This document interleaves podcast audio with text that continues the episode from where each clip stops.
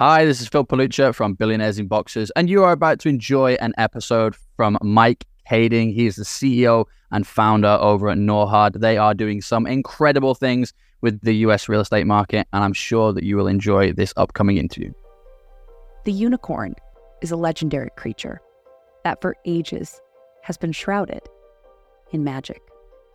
It has magical powers, it heals sicknesses, things that many think are impossible to do. It's something that is highly desirable, but difficult to find or obtain.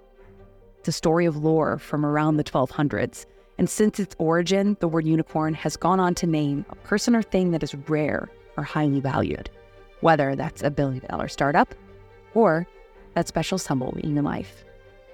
This is a story of both a business on the path to reaching the unicorn status of a billion dollar valuation, and of the people who have come together in a special and meaningful way to make it happen. And that's where our story begins. It's not the question of whether the business will achieve unicorn status, it's the realization that it already has. This is Zero to Unicorn.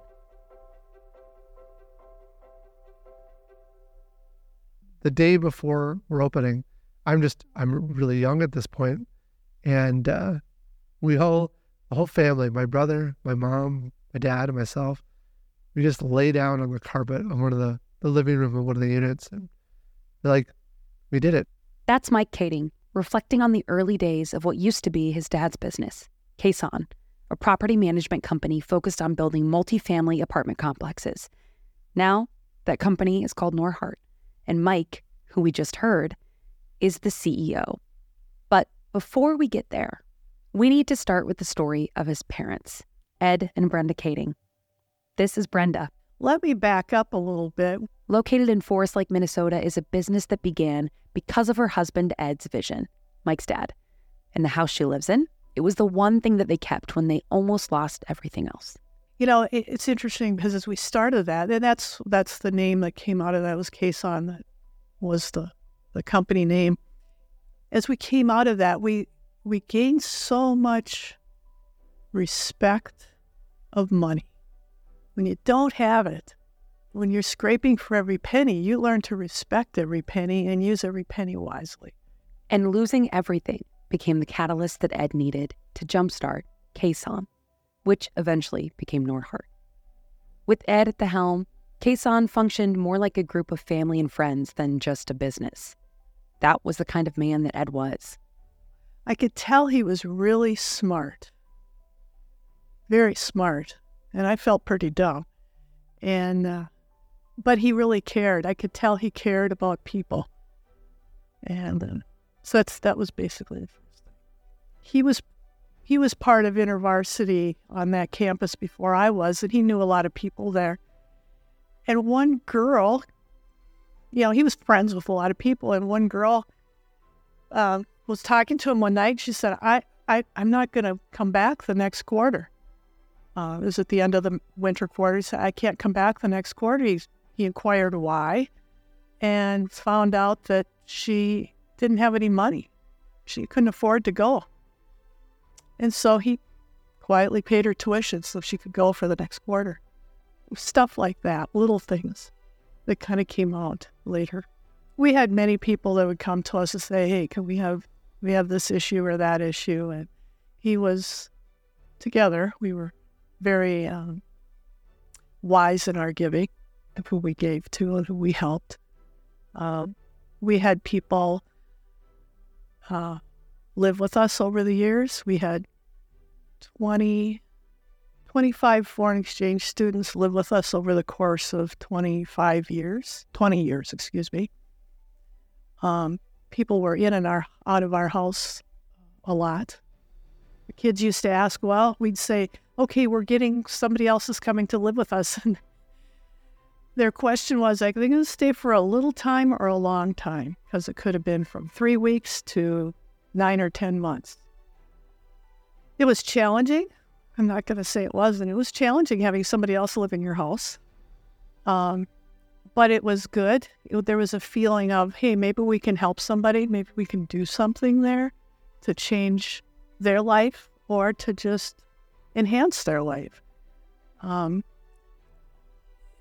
so it, it, it was good. It it was it was challenging, yet it was very very good. I think it was good for our kids as well in many ways.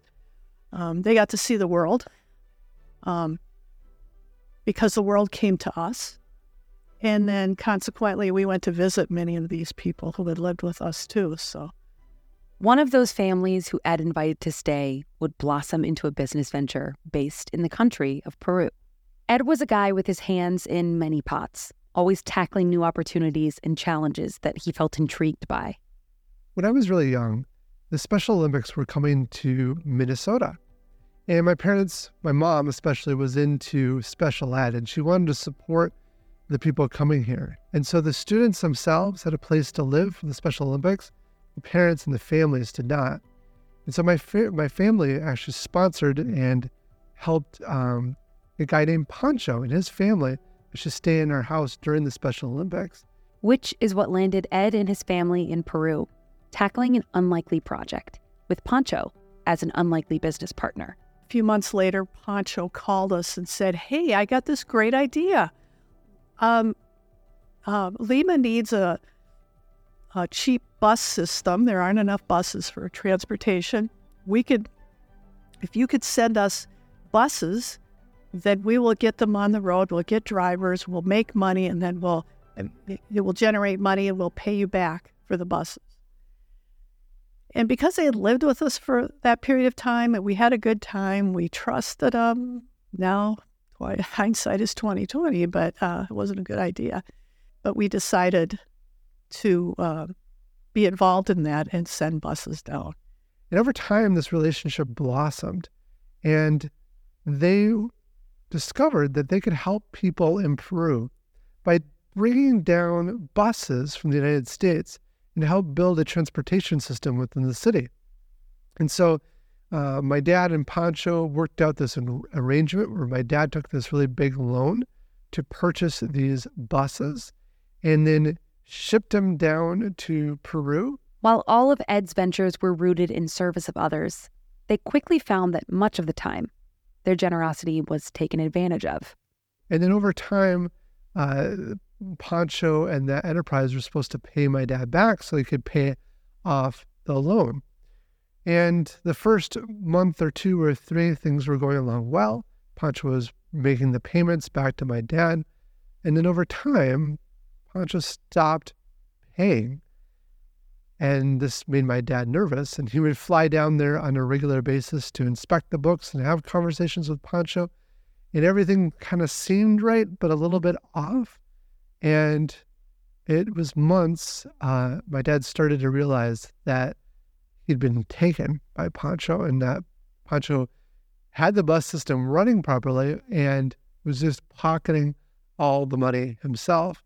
One of the lessons he learned during this time is that, at least in Peru at that time, it was a kind of corrupt environment. You get what you can take, and if you can take it, great, and you're in a good spot. And so then my uh, my dad ended up taking Pancho to court, and Pancho actually moved all the assets from himself to his wife. And there's a law in Peru at the time that said that you couldn't go after the wife's assets. And so this went through the court process to try to get Pancho to return the assets to my dad, and it went all the way to the Peruvian Supreme court.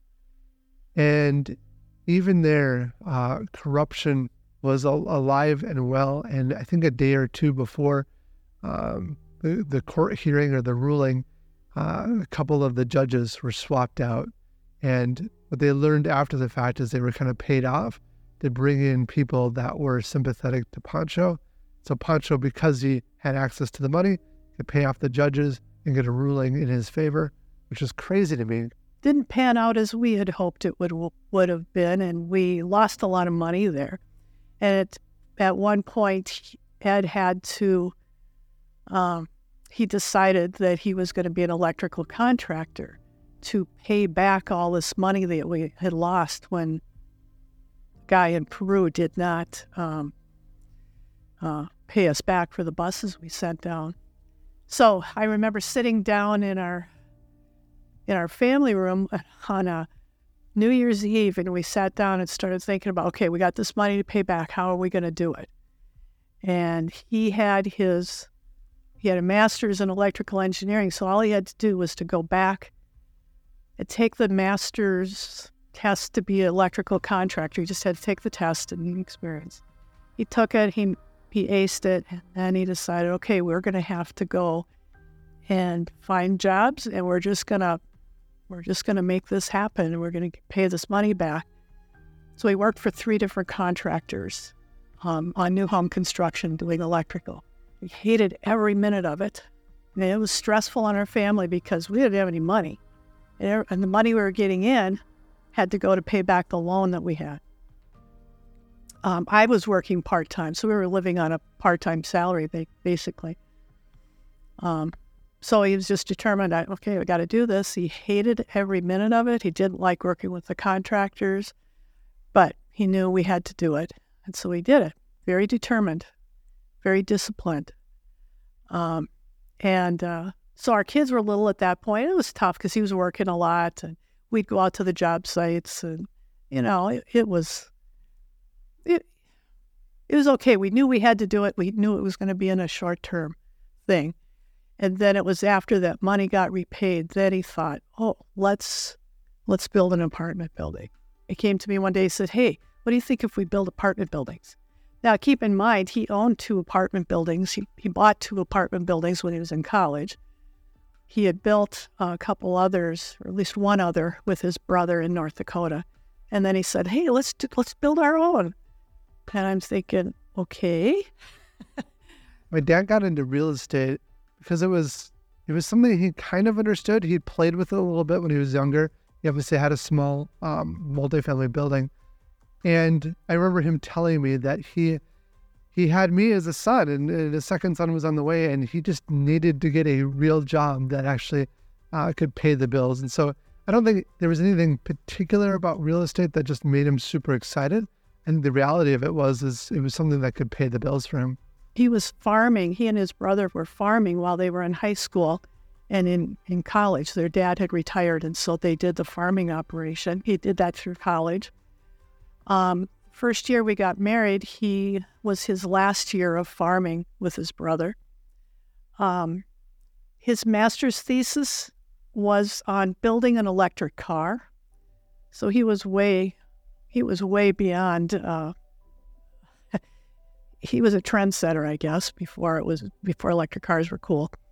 Um, so that was his thing, and he was building this and he was driving it, and we um, when we graduated, I started teaching, and then he was actually building the car um, independently, doing his own thing. He was his own. Uh, he was all, his own guy. You know, he he kind of liked doing his own thing and kind of thinking out of the box. Because everybody thought he was kind of crazy. Saying, "I'm building an electric car," and everybody's looking at him like, "Are you nuts?" It evolved into a hybrid car that you see driving on the roads today. And that's what his last car was. Uh, so, yeah, everybody thought it was a little weird, a, lot, a little different. He was very disciplined, determined, and um, he knew what he wanted to do and he was going to do it. If he had an idea, he was going to make it happen. Uh, even if he had to learn everything about it, he was going to learn how to make it happen. He just thought he could do it. Despite these intense moments, the challenges of building a business while growing a family and having a desire to serve is what kept the Kaedings going. If this were just an opportunity to make money or get into real estate, it wouldn't have survived. Not because of the business model or the lack of opportunity, but because being a unicorn requires making the impossible possible in a special and meaningful way. So, my mom was a teacher. She taught during the school year. But during the summer, she would come out and help, and she'd be out there painting or half watching us kids or doing whatever needed to be done. Because there was only a couple of us building this eight unit building. And again, that's that was sort of my dad's way is keep the costs as low as we can and pull in uh, the people he knew to help build these buildings. I remember one day my dad pulling me aside and looking at a neighboring building.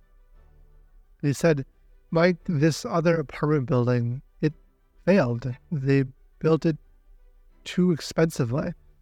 And he said it's it's really hard to adjust rents. But if you can drive down the cost of what you're doing, you're much more likely to, su- to succeed.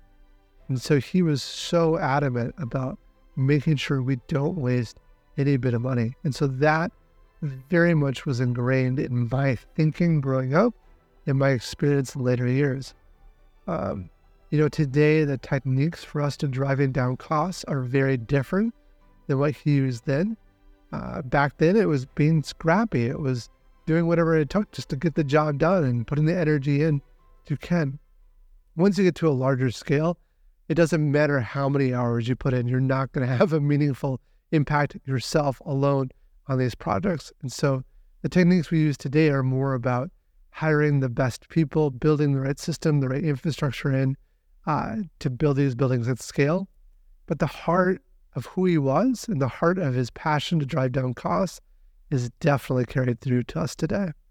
Along the way, people showed up for the Kaedings. And in the same way, the Kaedings showed up for them.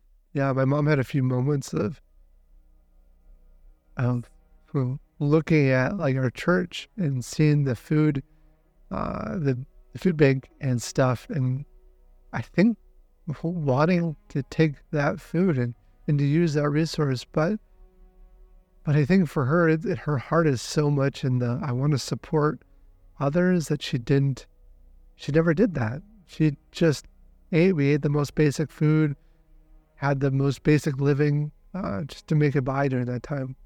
And even when times were hard, the right pieces and people still seemed to fall into place. Like Harry. We purchased this property in 1954, my wife and I. Harry is one of those special people who paved the way for the future growth of the family business. Harry owned a desirable piece of land in an area ripe for development. And she and her family had moved here in 43. So, in other words, my wife had grown up here.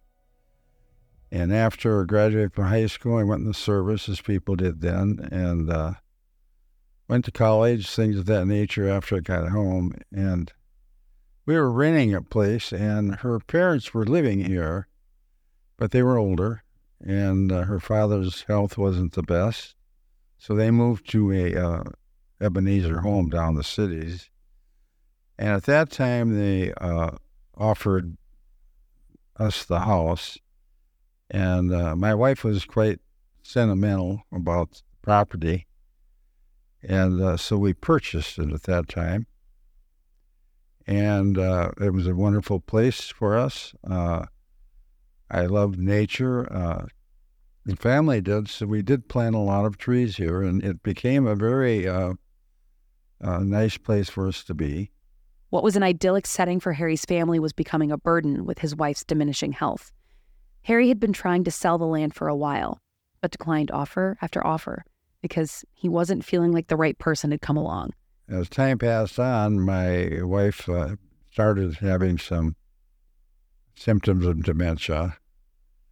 And uh, actually, um, I felt perhaps that uh, it would be wise to look ahead. And I put a sign up on the property, and, and it was kind of a, well, it was honest by my part, but I don't think the people reading it appreciated. I just said, you know, the, so much for sale, and uh, I'm you know, accepting offers. And I think they wanted me to say what it was worth. And I wasn't positive, even though I had, so I was testing the waters. That is until Ed showed up. One day, a fellow came there that I believe worked for the Kaedings. He, uh, he had a heavy equipment operator. And he talked to me about the property, and, and I said, Well, it is for sale. I mean, but the worst thing someone can ask me is, What do you want for it?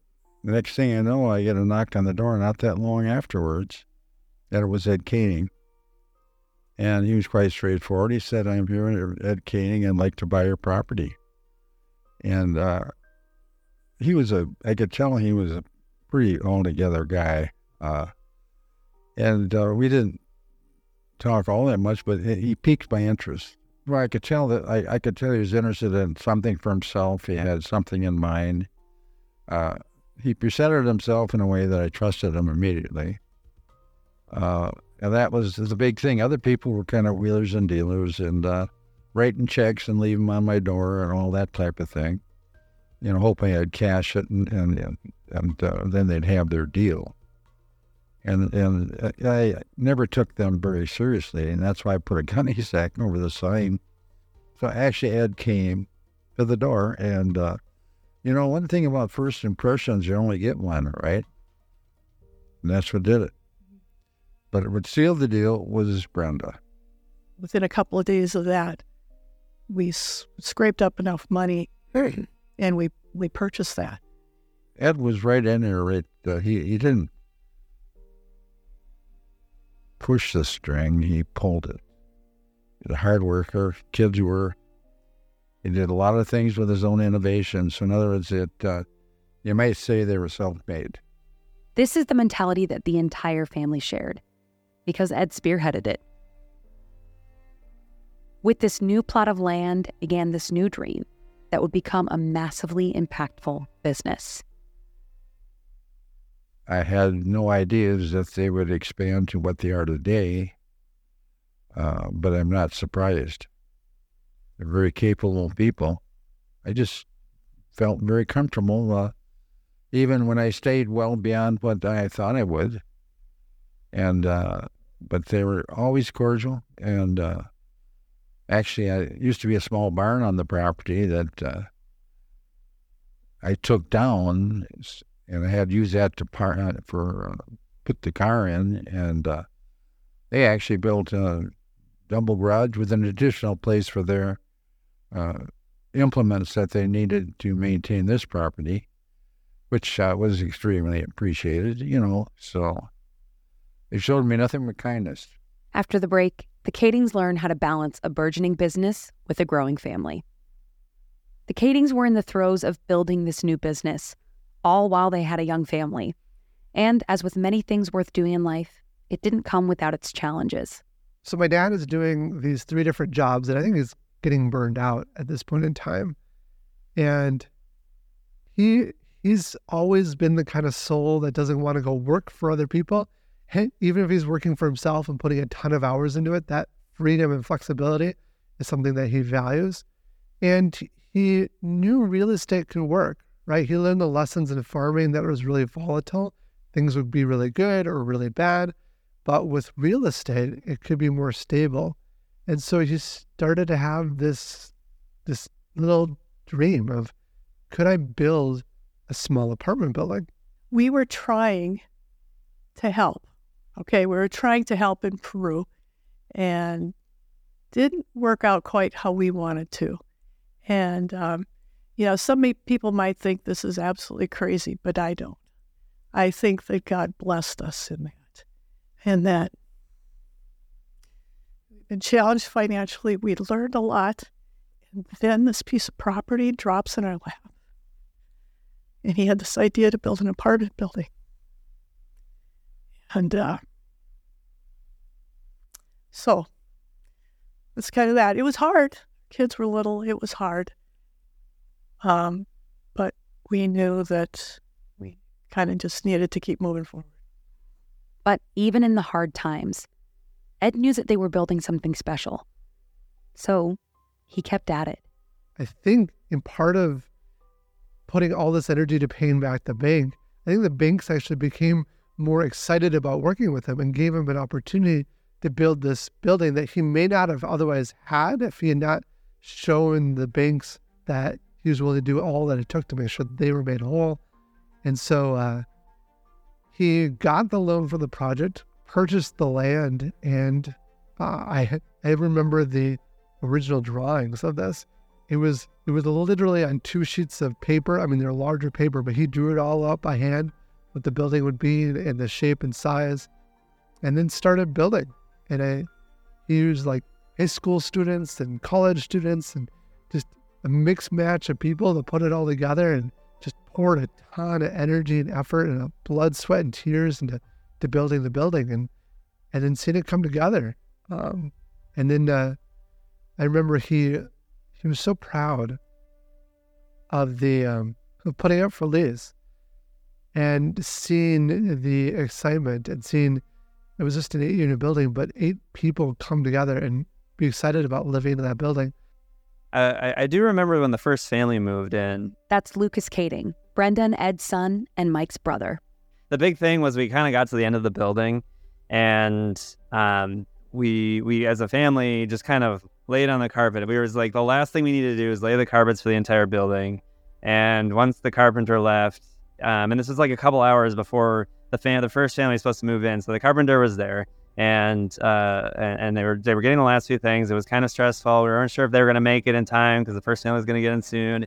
Um, and luckily, like just a couple hours before the first family was supposed to move in, the carpenter finished up and they left. We whole the whole family, my brother, my mom, my dad, and myself, we just lay down on the carpet on one of the, the living room of one of the units. They're like, we did it. Like we've gotten past this phase in our life. And then as a family, my brother, mom, dad, and I um, went up to one of the rooms. We just laid down and just kind of like uh, just happy that it was we had done and we were finished. Um, I, I know my parents obviously put all that effort and time into making sure it was getting done. Um, and we just relaxed and, and appreciated the time as a family. But it was that first interaction, the first time uh, came to the Eightplex, we got to kind of uh, kind of celebrate the completion of the building as a family, which is fun. We've gotten to a point now that my dad is on a new trajectory and things are looking up uh, for once in a long time. I remember pouring the the first uh, slab of concrete down on on the well, at least for the um, the garages in the back. Um, I, I remember I was kind of just around, um, not really helping, but uh, you know, trying to, you know, I, I, think I think my, my dad asked me to pull up the rebar as they were putting the concrete down, um, and that was kind of my job, just make sure the rebar ended up about halfway into the slabs. Obviously, if it if it's outside the slab, it could potentially rust and and decay. Um, so yeah, that was kind of my one of my jobs there. Um, other stories I remember from the Eightplex. Uh, well, it's kind of a, a weird story, but um, when I was uh, when we were building that, uh, was actually a, a, a, hornet's nest or a, one, one, a, bee's nest or something in the ground in the back there, and I was. Um, my dad went over to spray it to kind of take care of the bees, and I saw him like trying to spray, but he's like dancing around. Like I don't know, he's wiping his like wiping his uh, arms off from the bees that were like trying to get on him because obviously he was um, spraying to the hive. And I thought he was dancing, and I thought, oh, that's I want to go dance too, which is weird because I didn't really care for dancing or anything. But I like I, I thought he was dancing, so I'm like, I want to go over and dance too. And I went over to him, and then my dad's like, no, no, no, get away. And like the bees started uh, kind of going after me, and, and then like he he was like more protected. I think he wore long sleeves and, and, and pants and you know, I wasn't necessarily there to work that day. I was just kind of there. My dad was just taking care of something. And so the bees started like uh, um, uh, getting me, and, and we we had to ran over into the uh, into the eight into the eightplex and um, kind of took shelter in one of the in one of the rooms. But there was a moment in this journey when everything could have changed. When we come back, Ed Kaeding has a brush with danger that nearly undid everything. That seed of an idea that would turn into Norhart could have easily vanished, along with its patriarch. One of the trips down to Peru, uh, my dad was staying in a hotel and he loves to walk the beach. And so he would walk down on the beach back and forth, just a way to get exercise.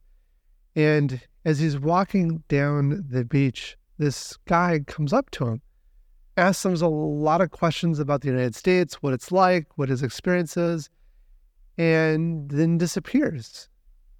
So he's walking the beach, and some guy comes up to him, look like a druggy type guy, and he goes, "Hey, you're an American, aren't you?" And the guy kind of talked in broken English. Oh, I'd like to go to America. Can you tell me all about it? And he just looked uh, like not a very decent guy. And Ed just kind of answered his questions and just walked away as fast as he could. The guy kind of followed him and then finally left. My dad thinks, well, this is a bit strange. I'm not sure what's going on, but kind of puts it out of his mind. About 10 minutes later, here comes this guy with uh, two or three, two or three other guys. And the other guys looked like they were dressed in military, or not military, but police uniforms. A couple of cops come up to him. They pull him aside and say, We got some questions for you. That man you were just talking to, well, he was a known drug dealer. And, you know, now we need to take you down to the station because we're not sure whether or not you are related to this at all. And upon looking at them, you know, you would think that, um, but they really weren't. They they they drugged the druggy guy with them, and they said, "Oh, this is your American contact, and and uh, we have to arrest you both and take you to jail." And they and Ed didn't know anything. He didn't he didn't know that they weren't police. They looked like it. So they take him over and put him into a what kind of looked like a cop car. Um, but very quickly in that car, my dad realized something wasn't right. Two guys in front, I think two in the back, and then he was in the middle in the back. And once he got in the car, he realized, oh, these aren't police, and this is not a good situation. They were basically looking for money. And I think he had suntan lotion in his pocket, and I think they thought he had a wad of money or something. He took that out. He took his wallet out. Says, "See, I don't have any money. Um, don't have anything." And the guys didn't know what to do with them. And Ed wasn't sure what was going to happen either. They started driving down the road, headed toward a really bad part of town. He knew going there meant nothing good. And before Ed had gone on to the beach, he'd asked people, Where should I not go? They said, Don't go toward the warehouse district. And they were driving toward the warehouse district. And um, so Ed's mind was always spinning. It was always thinking, and he could always calculate things. One of the things he had learned is that as us as humans, we only have about we have about a second before we start to realize what's going on. And so he starts to formulate this plan in his mind. He thought, okay, when the car gets down to about 10 miles an hour, I could jump out. I could go jump in between the guys in front and, and uh, open the door. He saw the way the door handle was. I can open the door and fall out. But he had to get down to 10 miles an hour. And then he saw a, a street light or a, a stoplight coming up. And there are very, very few stop or stoplights in, in, in Lima. It's it's rare. At that point, it was rare to see him, but he saw one coming up. That next stoplight, that the car was slowing down, he was gonna gonna get out of there. So what he did is he started to watch that speedometer go down and down and down. As they were approaching a red light, 10 mile an hour hit, he jumped forward, opened the car door on the passenger's side, and he used the momentum of that door swinging open as the car slowed down to pull him out of the car, all within about one second.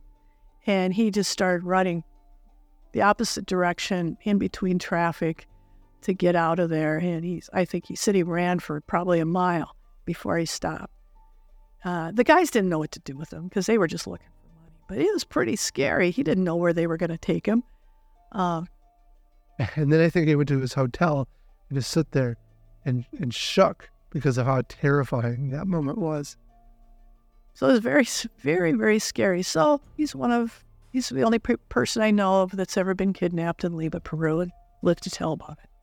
I think when kidnapping made my dad realize that the world out there can be kind of a challenging place and to make sure not to just blindly trust and believe and and and you should have the best spirit and support of people, but you also need to have a little bit of a understanding of are they the right person? Are they trying to take advantage of me? And also just having a better sense of the awareness around him. My dad isn't a fighter in the physical sense, but he is a fighter in the mental sense. He will fight and push and drive things forward and lay himself out there to support and and move things where it needs to go in such a powerful way. Boy, I think this sentiment of you get what you can take is, sh- is so short sighted. Um, to me, it's so opposite of what I believe. I think the more you can help and support others, the better it will be for you in the long run. And honestly, if you want to make a worldwide kind of impact, to really make a positive impact in the world, the only way you get to that kind of scale is by supporting and helping the people around you that are helping support you. For my dad, this venture was sort of a hybrid. It was a, a business that was trying to do good. So he was hoping to um, earn a profit on it. Uh, I don't think that profit was extraordinary by any measure, uh, but it was also about the heart of helping these people that he was really passionate to support. The first apartment building was just the beginning of what is now Norhart. It was an eight unit apartment cobbled together by the family and a hodgepodge of college students, contractors, and laborers. Northbrook was the first apartment building that my dad constructed. And after he completed this, because he did it during the summer, he took the winter as a bit of breathing room because it's very intense for him while we were building that building. And I think he just got restless and realized, wow, we could we could do this again. We could build this up and grow it even further. And I think that sort of thought excited him. This is kind of the person that he was. Harry's land helped pave the way to taking on larger projects, the projects that have fueled the possibilities for growth. And it's the land where their corporate office has resided for the past decade. I wish that Ed were here to see this, to see what he started. That what it has turned into. I think he would. Uh, I wish he would get the recognition instead of me being the mom of the company. He's really the dad of the company. He would be amazed at where it is, where it's going, or where it is. He would be amazed. I think he would be very proud. He would be certainly so very proud of of what Mike has accomplished and uh, what he's done with the company. And uh, he'd sit back and go, wow. He would understand that. And while we would never have taken it to this level, he and I would never have taken it to this level. Um, I think he would be, I know he would be extremely proud of what, what it's become, where it is now today, what it's become, and what Mike has done. Brenda always supported Ed's vision, and Lucas always had a willingness to jump in and get the job done. It's like this momentum was kind of built up in our family.